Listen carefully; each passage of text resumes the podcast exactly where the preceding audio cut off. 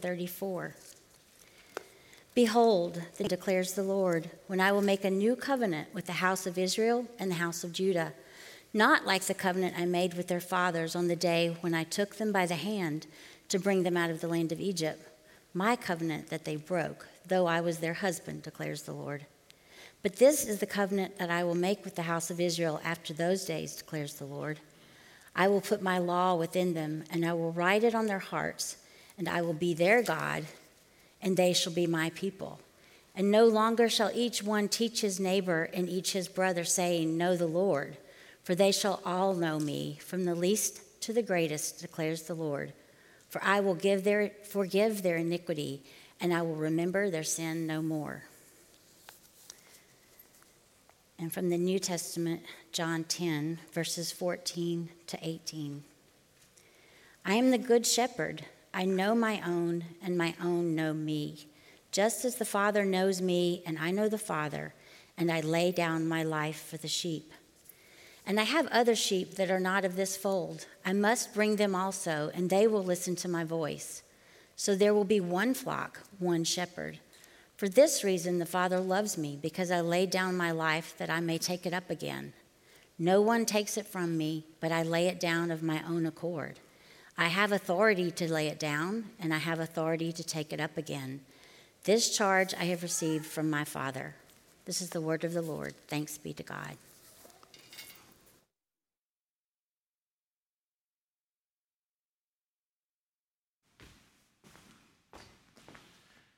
We're studying through the beautiful little book, First John, that was written in order that we might know that we have eternal life.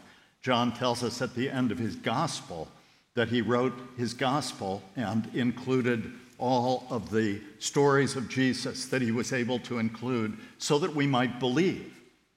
But now he writes this beautiful little book, as he tells us in chapter 5, verse 13, that those who have believed in Jesus might know that we have eternal life.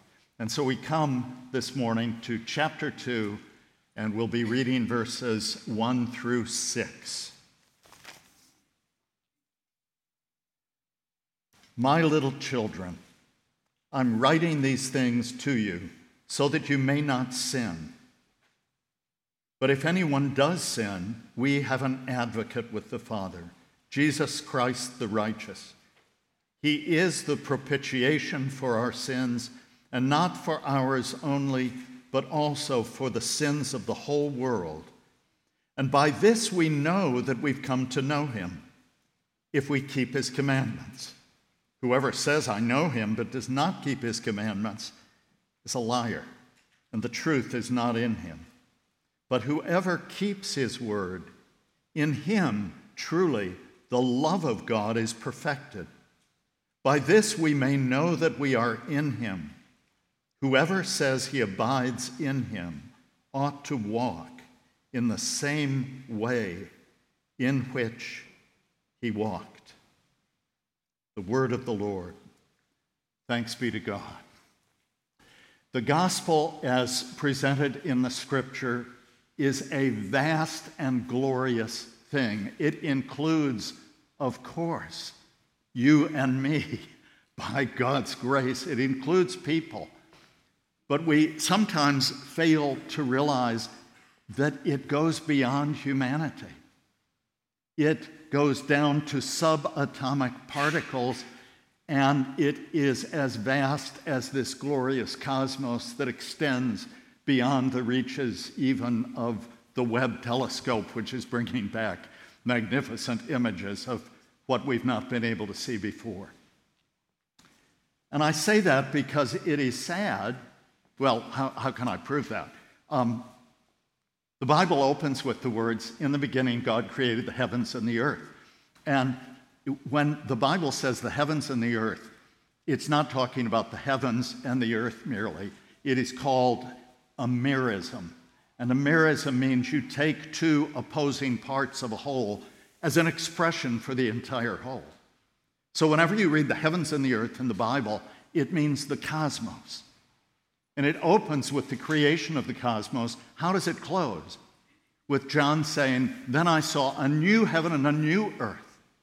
and the new Jerusalem coming down out of heaven as a bride adorned for her husband, and God makes his home with us. In other words, the salvation is not only of people, it is not even only of the earth, it is of this entire cosmos. And that's why in the best known and most beloved verse in all the Bible, John 3:16, the first one that most of us who grew up in Sunday school were taught. The word God so loved the world, the Greek word for world is guess cosmos. God so loved the cosmos, all of this that He has made, that He sent His Son to redeem it. Now, why am I emphasizing that as we look at these verses? Because tragically, American Christianity has basically reduced the gospel to a bumper sticker. I'm a mess, but I'm forgiven. That's the gospel. Isn't that good news? Well, not to me, it isn't. I'd like someday to have hope of being more than just a mess who's forgiven. Dallas Willard, in his uh, very interesting book, The Divine Conspiracy, that sort of summarized, you know, Willard we know as a spiritual writer, but he was a very high level philosopher who taught and was chairman of the Department of Philosophy at USC for many years, and I don't mean University of South Carolina, I mean uh, University of Southern California. And uh, very respected philosopher, but began writing on the spiritual life and went deep. And in his book, The Divine Conspiracy, he says that the gospel, as it's usually preached in America today, is merely an attempt at sin management. Sin management, he writes these words the current situation in which faith professed has little impact on the whole of our life is not unique to our times, nor is it a recent development, but it is currently at an acute stage. History has brought us to the point where the Christian message is thought to be essentially concerned only with how to deal with sin, with wrongdoing or wrong being and its effects. Life, our actual existence, is not included in what is now presented as the heart of the Christian message, or it is included only marginally. That is where we find ourselves today.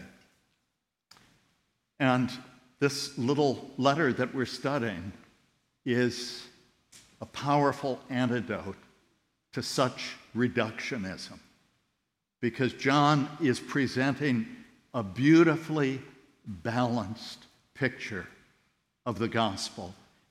And it's very clear in the first two verses that we read. Why is he doing this? Well, of course, he was an apostle. He'd been a disciple, then he was an apostle. He's charged with this. But look at how he introduces what he's saying here. Those opening words of chapter 2 my little children. There is an intimacy and a love expressed. He is speaking because he wants these people to get it. He wants them to stop living with counterfeit gospels or truncated versions of the gospel. And out of the love and overflow of his heart, he's longing for them to get this capacious, glorious view of what God has done for us in Christ Jesus. Uh, another person who is pressed into this, I've seen some of his books here in the church, so I know that uh, many of you are probably familiar with him. He only died recently, as did Dallas Willard. But David Powlison, the uh, Westminster Seminary uh, biblical counselor who wrote so many fine books, in one of his works on sanctification, wrote these arresting words. And I remember when I first read them being a little bit shocked. But in context, he was writing against the same thing that Willard was writing the divine conspiracy against. He said this, I'll try to get it right. He said, The cross is bigger than forgiveness, and the gospel is bigger than the cross. And the Word of God is bigger than the gospel. Wow. I'd never read anyone saying that, but as I read it in context of that work on sanctification, what he was doing was widening the angle of our lens to say what God has done for us is so much bigger than simply going day by day for one thing, and that's forgiveness of sin. Yes, it is that, but it is so much more. And so let's look at how he develops that in these verses. In the first two verses, we see the beautiful balance. And, and in summary, I would say the way that we keep this in balance is by very intentionally seeking to think every day about the fact that Christ has done a work for us. And that's where all the emphasis is today. And it's crucial. Without that, we have nothing. But he has also done and is continuing to do a work in us. A work in us. And we see him developing that. It reminds me, one of the uh, great old men when I was starting ministry down in Chattanooga, Tennessee, where I, the first church that I pastored, old Jamie Fowle was the chaplain of the whole Christian community, and even the Jewish rabbis accepted him as a sort of spiritual father to the community. And uh, some earnest young men from Tennessee Temple, an independent Baptist group down there, had been sent out on training in evangelism. And so they didn't know who Jamie Fowle was. And anyway, it's good to ask anybody the question. But Dr. Fowle was coming out of a building, and this young man walked up and he said, uh, Excuse me, sir, but can you tell me, are you saved? And Dr. Fowle said, I'm going down the street here. Would you be willing to walk with me? And he said, Yes. So Dr. Fowle began to teach him. He said, I have been saved. I was chosen in Christ before the foundation of the earth.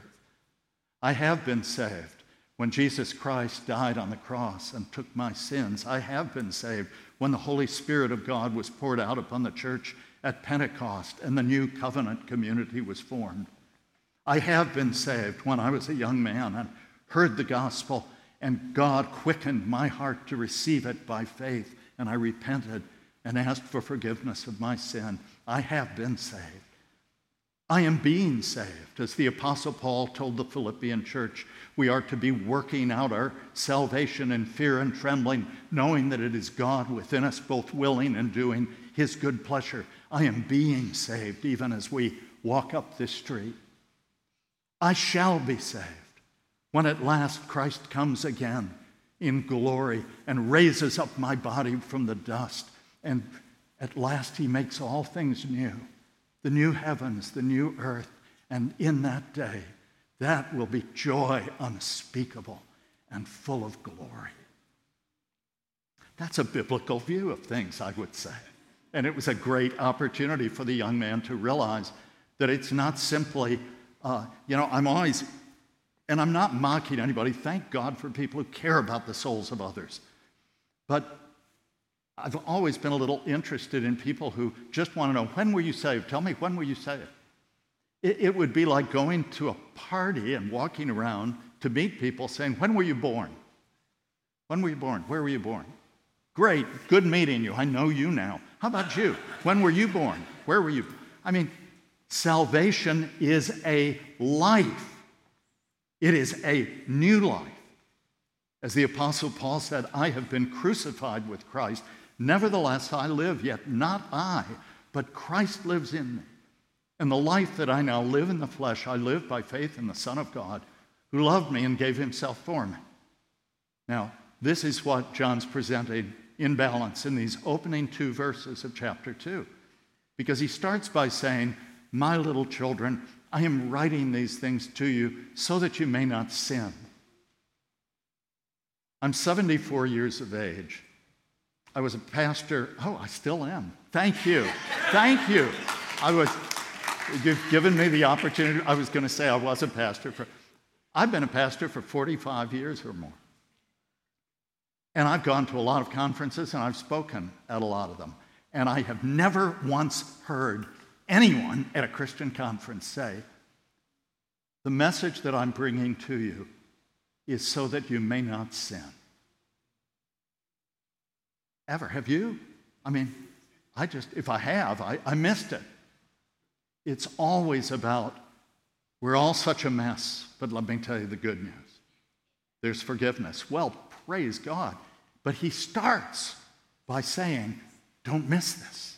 Before we talk about that, I want you to begin living a whole new life. So we have to ask then if he says, I'm writing to you so that you may not sin, what is sin?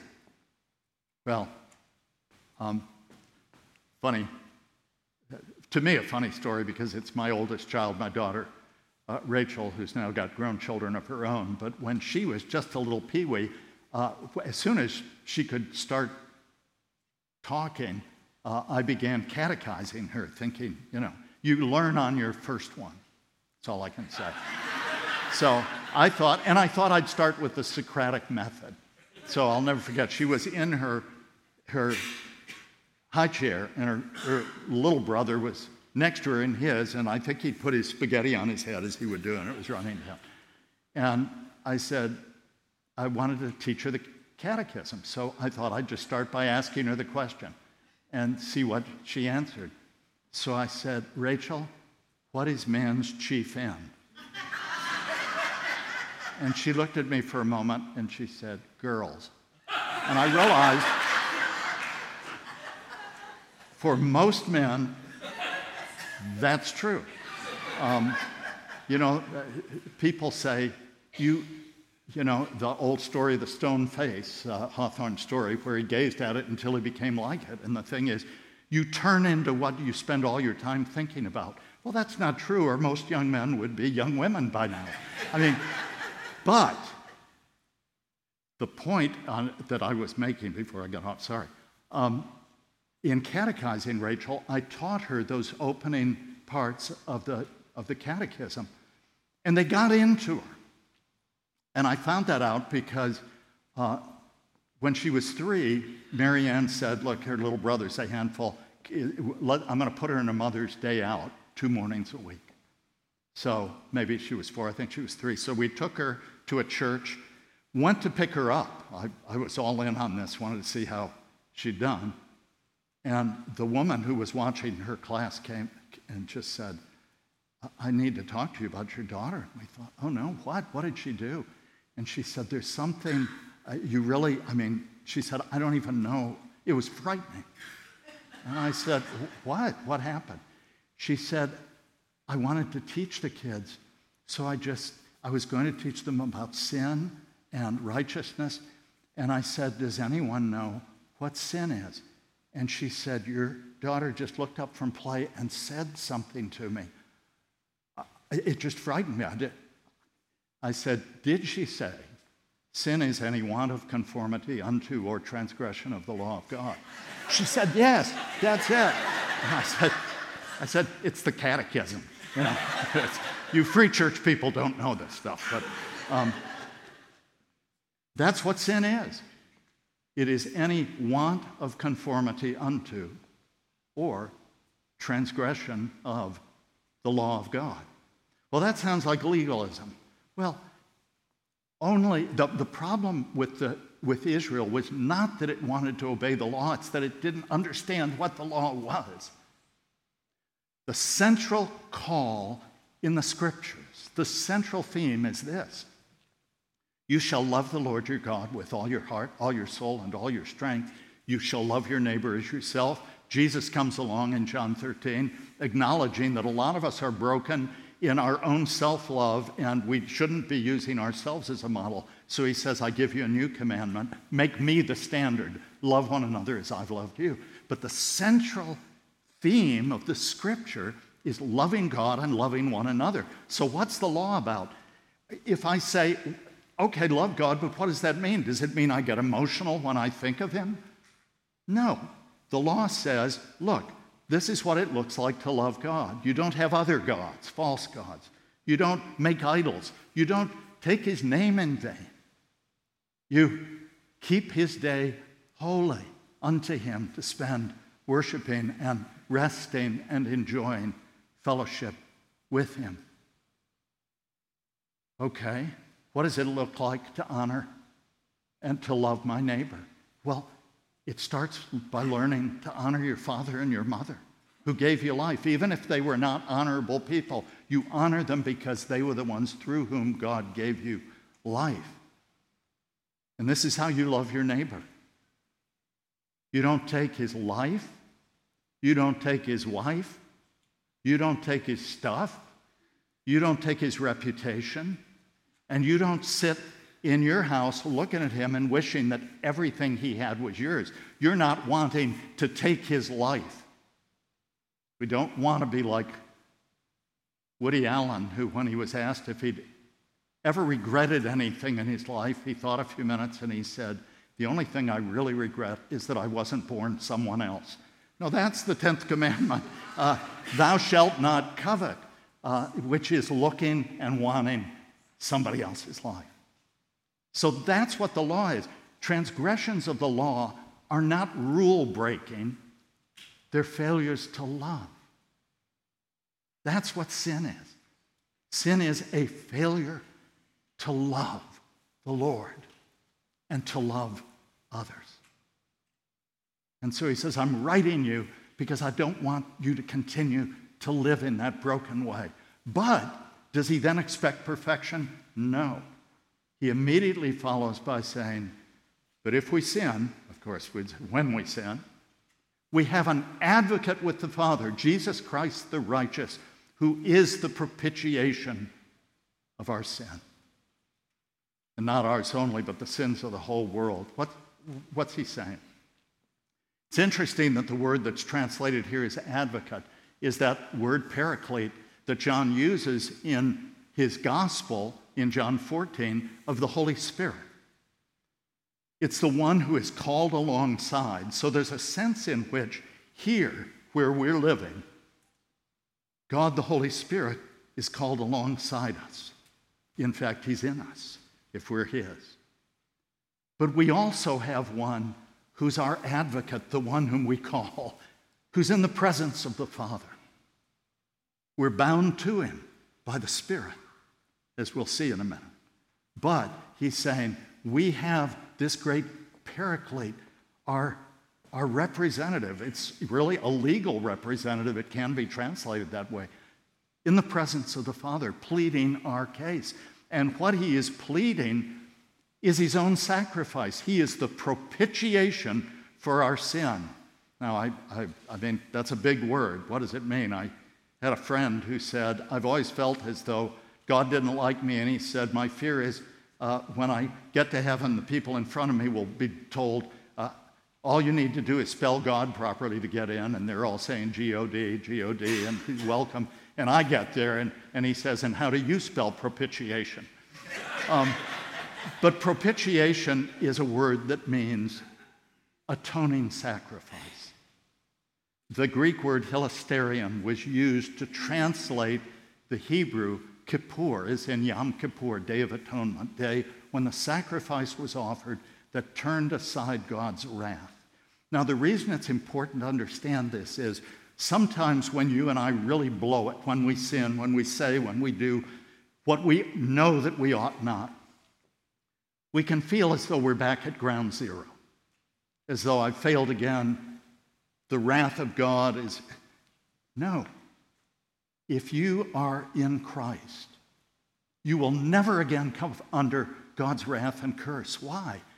because the price has been paid, the penalty has been paid. That's why we, as we saw last week, John says if we confess our sins, he's faithful and just to forgive us our sins. How can God be just and forgive sinners? Because the debt has been paid. Our account has been cleared. We are now his children. And so when we sin, we may experience his fatherly displeasure to bring us to repentance. I had a wild son. He's now big, powerful, uh, former Marine. Uh, but when he was a little guy, uh, he was as big inside a little body as he is now inside a big one. And uh, he, he, he was just always into something. Well, If a neighbor came over and tried to burn the house down and I wasn't able to make headway, I might call the police. If my son tried to burn the house down, he didn't do that, but if he did something, I wasn't going to call the police. I was going to deal with it because I was his father and I loved him and I want to bring him to a place of obedience and truth. So he is the propitiation for sin, means that you and I, if we are in Christ, will never again come under the wrath and displeasure of God. And what I want you to get from these two verses is simply this He wants to call us to a life where we're no longer walking in brokenness and sin. But the reality is, until we are with the Lord, we are going to have times when we stumble, when we blow it, when we don't love God and don't love one another the way that we ought.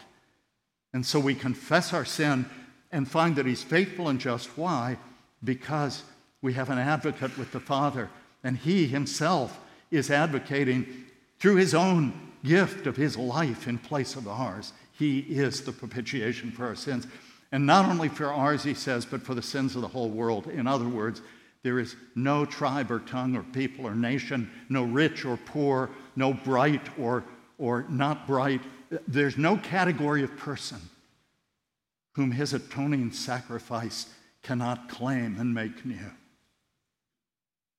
And so that's why mission is crucial. We're entrusted with getting that message to the nations and living it in a way that will give them reason to believe that the gospel is true. Now, very quickly, what about the final verses, verses 3 through 6? Well, he then shows us three things that we can know. Remember, chapter 5, verse 13, he says, I want you, I'm writing this so that you may know that you have eternal life. Well, how do I know it? Well, that's what he's writing this letter for, to start telling us things that we will know that will cumulatively give us confidence. And he tells us three things in these verses very quickly. First, in an interesting construction, he says, By this you may know that you know God. What can I know? You can know you know God. How can I know that I know God? He says, You keep his commandments. Now, again, don't think of that in the legalistic drive. Where are the rules? What do I do? To... He's talking about your life is beginning to change so that now the desire of your heart is new. You are desiring to know God. You are desiring to walk in His ways. And the more you know Him, the more you trust Him, the more you realize that His ways are right. And when your ways bump into it, hopefully by the time you're as old as I am, you're, you're beginning to realize my ways always end up in a mess. And His ways always end up leading to life and joy and peace, even if the path to it is difficult. So he's saying, How do we know that we know him? Because we have a new desire to walk in his ways. It's a new trajectory of life. It used to be, perhaps, that we'd come running when we were in trouble and seek God's favor for a particular situation, and then we're relieved when it was resolved because we could go back to life the way that we liked living it. When God has gone to work in your life, you begin to have a whole new set of desires. You begin to want to know Him, to please Him, to grow in that because you realize this is what I've been looking for. Country music often has great theology, and one of the finer theological country music songs was Looking for Love in All the Wrong Places. That was uh, certainly the story of my life for all my years of running. So that's the first thing. You may know that you love God as you have this new trajectory. The second is even more astonishing. You don't just know Him, but you love Him. And who loves Him? How do I know if I love Him? Same thing. He says, Those who walk according to His word, in other words, who believe and are beginning to obey. Remember the old hymn, Trust and Obey? That's the gospel message trust and obey. There's no other way to be happy in Jesus but to trust and obey. And this is what John's pressing in this. We know that we love him or are coming to love him as we increasingly want to walk in his word. And then the final brings everything home. He says, This is how we know that we are in Him. The gospel isn't about Jesus off there, God out there, and somehow I open up the lines every now and then and we communicate, and then it shuts down, and now I'm on my own again. No. The definition of a Christian in the New Testament is someone who is in Christ, a new creation.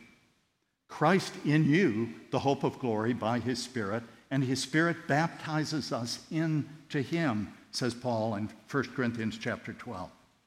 We are in him, a new creation. Old things passed away. All things become new. It's a new life. And so he says, This is how we can know that we're in him. If we abide in him and guess what? Do what he says. At every level, it's okay, let's cut to the chase. How are you living? It doesn't mean that when we blow it, we lose our salvation. It simply says that salvation is a life. It is a life lived that leaves a legacy of love of God in Christ and love of people in and through Christ Jesus. That's the legacy. That's the beauty of it. I'll, I'll, I'll try to tell you something I wasn't sure I should. Okay, Lord, give me, give me self-control. Um, I, I wrote my kids and grandkids this morning. Um, sent them all a text uh, because it, Marianne, my wife, would have turned 70 today. So um, uh, it, the place I'm living, thank you all so much for bringing me here. I've never lived in any place with such a gorgeous view. I'm right on, uh, right on the water in Eastport. And so this morning, before the sun came up, I took my oatmeal and my coffee and went out, uh, sat down out on the back porch. And there were a number of very lovely sailboats that had been moored there over the weekend. And one of them was very quietly getting ready to put back out to sea. And so as I watched, uh, it was great fun to watch them getting everything ready quietly, not disturbing the others. That's the good thing about sailboats is they're quiet. Uh, the bad thing is you, can, you measure your speed by dropping corks over the side and seeing how long they go. But they're, they're more fun than anything. So I'm watching. And they slip their mooring and just quietly headed on out. And the sun was coming up. They were heading into the sun. And after they had left, I could still track the journey by the wake as it just slowly diffused over the inlet there. And I thought that that's how we're to live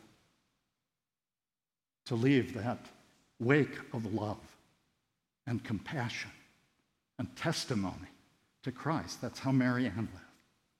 I told the kids we're still living in the wake of her love for us. And that's how you and I are to live. Salvation is a life.